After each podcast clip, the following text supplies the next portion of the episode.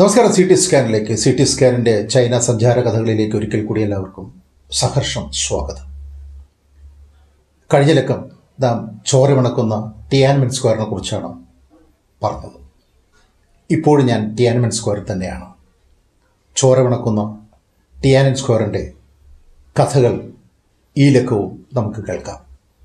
ഒരിക്കൽ കൂടി സ്വാഗതം സി ടി സ്കാനിലേക്ക്. ചൈന എത്തിപ്പെട്ട ഈ ഊരാക്കുടുക്കുകളഴിക്കാൻ രാഷ്ട്രീയ സാമൂഹ്യ സാമ്പത്തിക സാംസ്കാരിക മേഖലകളിലെ ഒട്ടേറെ പ്രഗത്ഭർ പ്രത്യക്ഷമായും പരോക്ഷമായും ശ്രമിച്ചിരുന്നു. രാഷ്ട്രീയ സാമൂഹ്യ സാമ്പത്തിക സാംസ്കാരിക മേഖലകളിലെ അറിയപ്പെടുന്ന വിദഗ്ധരായ മിൽട്ടൺ ഫ്രീഡ്മാൻ ഹാങ് ഫുയി ബാരി നോട്ടൺ ഹാങ്ലിഷി തുടങ്ങിയവരുടെ നിരീക്ഷണങ്ങളും മുന്നറിയിപ്പുകളും വിലയിരുത്തലുകളുമെല്ലാം ഉണ്ടായെങ്കിലും ഡെങ് സിയാബിങ് അതൊന്നും മുഖവിലയ്ക്ക് പോലും എടുത്തില്ല. മാത്രമല്ല അപ്പോഴും ഡൻ കമ്പോള നിയന്ത്രിത സാമ്പത്തിക രാഷ്ട്രീയ ഘടനയിൽ തന്നെ ഉറച്ചു നിന്നു. അധികം താമസിക്കാതെ രാജ്യം അതിന്റെ സർവോന്മുഖമായ അരാജകത്വത്തിലേക്ക് കൂപ്പുകുത്തുകയായിരുന്നു. ആളിക്കത്താൻ ഒരു മിന്നൽ പിണർ മാത്രം കാത്തുകിടന്ന വിപ്ലവാന്തരീക്ഷമുണ്ടായിരുന്നു അന്ന് ചൈനയിൽ. ഈ ഒരു സന്ദർഭത്തിലാണ് ഡെങ്ങിനെ പിന്താങ്ങിയിരുന്ന ഹു യാവോഭാങ് കമ്മ്യൂണിസ്റ്റ് പാർട്ടി ഓഫ് ചൈനയുടെ സെക്രട്ടറി ജനറൽ സ്ഥാനത്തു നിന്ന് രാജിവെക്കുന്നത് ചൈനയുടെ സാമ്പത്തിക രാഷ്ട്രീയ പരിഷ്കാരങ്ങൾക്ക് എതിരായി ഹു പ്രവർത്തിച്ചു എന്നതായിരുന്നു ഹുവിനെതിരെയുള്ള ആരോപണം. ചൈനയിലെ അസ്വസ്ഥരായ വിദ്യാർത്ഥി സമൂഹത്തിന്റെ അത്യുജ്വലമായ ഒരു വികാരമായിരുന്നു ഹു യവോഭാങ്.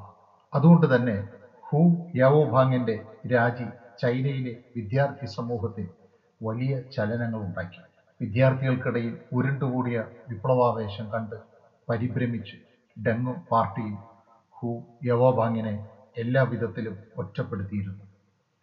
ഹു നേരിട്ട രാഷ്ട്രീയ സമ്മർദ്ദം സ്വന്തം ശരീരം ഏറ്റുവാങ്ങിയ ഉയർന്ന രക്തസമ്മർദ്ദം മൂലമാവാം ആയിരത്തി തൊള്ളായിരത്തി എൺപത്തി ഒമ്പത് ഏപ്രിൽ പതിനഞ്ചിന് ഹു ഹൃദയാഘാതം മൂലം മരണമടഞ്ഞത്. വിപ്ലവം അഗ്നിപ്രളയമാവാൻ ഹു യാവോഭാങ്ങിന്റെ മരണം മതിയായ മിന്നൽ പിണരായിരുന്നു പിന്നീട് അങ്ങോട്ട് ചൈനയിൽ യുവതലമുറ ഉറങ്ങിയിരുന്നില്ല. ചൈന ഉണരുകയായിരുന്നു. ചൈനയിലെ മുഴുവൻ സർവകലാശാലകളിലും കോളേജുകളിലും ക്ലാസ് മുറികളിലും പാഠപുസ്തകങ്ങൾ അടഞ്ഞുകിടന്നു. അവിടെ വിപ്ലവത്തിന്റെ ആഹ്വാനങ്ങളും മുദ്രാവാക്യങ്ങളും കൊണ്ട് മുഖരിതമായി. അവർ കൊച്ചു കൊച്ചു വിപ്ലവ കൂട്ടായ്മകളായി ടിയാനൻമെൻ സ്ക്വയറിലേക്ക് ഒഴുകുകയായിരുന്നു. വിപ്ലവം സമാധാനപരമായിരുന്നു. അത് നിരാഹാരം സത്യഗ്രഹം ബോധവത്കരണം തുടങ്ങിയ സമാധാന പാതകളിലൂടെ പുരോഗമിച്ച് കരുത്താർജിച്ചു. ഡെങ്ങിന്റെയും പാർട്ടിയുടെയും അകക്കണ്ണ് തുറപ്പിക്കാൻ അവർ ഏഴ് ആവശ്യങ്ങൾ മുന്നോട്ട് വച്ചിരുന്നു. ഹു യവോഭാങ്ങിന്റെ ജനാധിപത്യ സ്വാതന്ത്ര്യ വീക്ഷണങ്ങളെ ശരിവെക്കുക ബൂർഷാസികളോടുള്ള ഉദാരമായ നയസമീപനം തെറ്റാണെന്ന് സമ്മതിക്കുക രാഷ്ട്രം ഭരിക്കുന്നവരുടെയും അവരുടെ കുടുംബങ്ങളുടെയും സ്വത്ത് വിവരം വെളിപ്പെടുത്തുക. മാധ്യമ സ്വാതന്ത്ര്യത്തിന്മേലും ആവിഷ്കാര സ്വാതന്ത്ര്യത്തിന്മേലും ഏർപ്പെടുത്തിയ നിരോധനം പിൻവലിക്കുക. വിദ്യാഭ്യാസ മേഖലയ്ക്ക് ഫണ്ട് അനുവദിക്കുക. അഭ്യസ്ത വിദ്യർക്ക് മതിയായ ശമ്പളം ഉറപ്പുവരുത്തുക.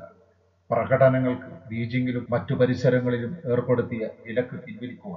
ജനാധിപത്യ രീതിയിൽ തെരഞ്ഞെടുപ്പ് നടത്തി പുതിയ ഭരണകർത്താക്കളെ കണ്ടെത്തുക തുടങ്ങിയവയായിരുന്നു വിദ്യാർത്ഥികൾ മുന്നോട്ട് വച്ച ഏഴ് ആവശ്യങ്ങൾ. ന്യായമായ ഈ ഏഴ് ആവശ്യങ്ങളുമായി ചൈനയുടെ തെരുവുകളിൽ വിദ്യാർത്ഥികൾ തിളച്ചു മറഞ്ഞു. രാഷ്ട്രത്തിന്റെ കണ്ണു തുറക്കുമെന്ന് പ്രത്യാശിച്ച നിഷ്കളങ്കരായ വിദ്യാർത്ഥി ലക്ഷങ്ങളുടെ പ്രതീക്ഷകൾ അസ്തമിക്കുകയായിരുന്നു. വാക്കും ചിന്തയും മാത്രം ആയുധങ്ങളായുള്ള ഈ പാവം വിദ്യാർത്ഥികളെ ഡെങ്ങിന്റെ പട്ടാളം അടിച്ചുതുക്കാൻ തീരുമാനിച്ചു. അങ്ങനെ ഒരു നാൾ ചൈനയുടെ മുഴുവൻ യുവരക്തധമനികളും ഒരുമിച്ച് സ്പന്ദിച്ചിരുന്ന ടിയാനനൻ സ്ക്വയറിൽ ആയിരത്തി തൊള്ളായിരത്തി എൺപത്തി ഒമ്പത് ജൂൺ നാലിന് ഡങ്ങിന്റെ പട്ടാളം നിറയൊഴിക്കുകയായിരുന്നു. ടിയാനനൻ സ്ക്വയർ ചോരപ്പുഴയായി.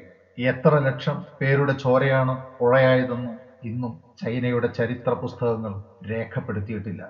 ചരിത്ര പുസ്തകങ്ങളിൽ ടിയാനമൻ സ്ക്വയർ ചോരപ്പുഴ മറ്റൊരു നിശ്ചല ഛായാചിത്രമാവുകയായിരുന്നു. പിന്നീട് അങ്ങോട്ട് പുരോഗമിച്ചതും വികസിച്ചതും ഭൗതിക ചൈനയായിരുന്നു.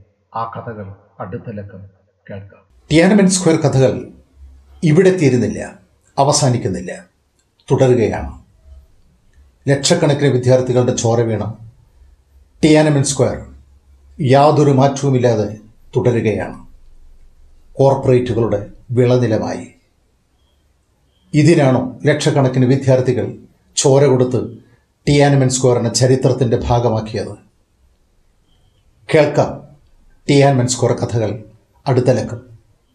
അതുവരേക്ക് നന്ദി നമസ്കാരം. Good bye.